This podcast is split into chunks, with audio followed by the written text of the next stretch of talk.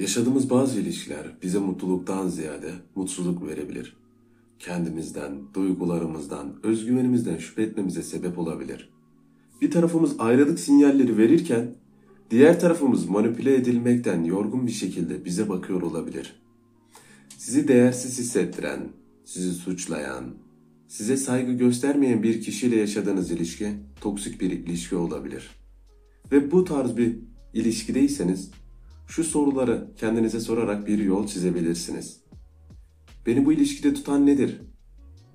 Eskiden bu tarz bir düşünceye sahip miydim? Eskisi kadar özgüvenli miyim? Beni bu ilişkide tutan olumlu bir taraf var mı? Ve en önemlisi ne hissediyorum?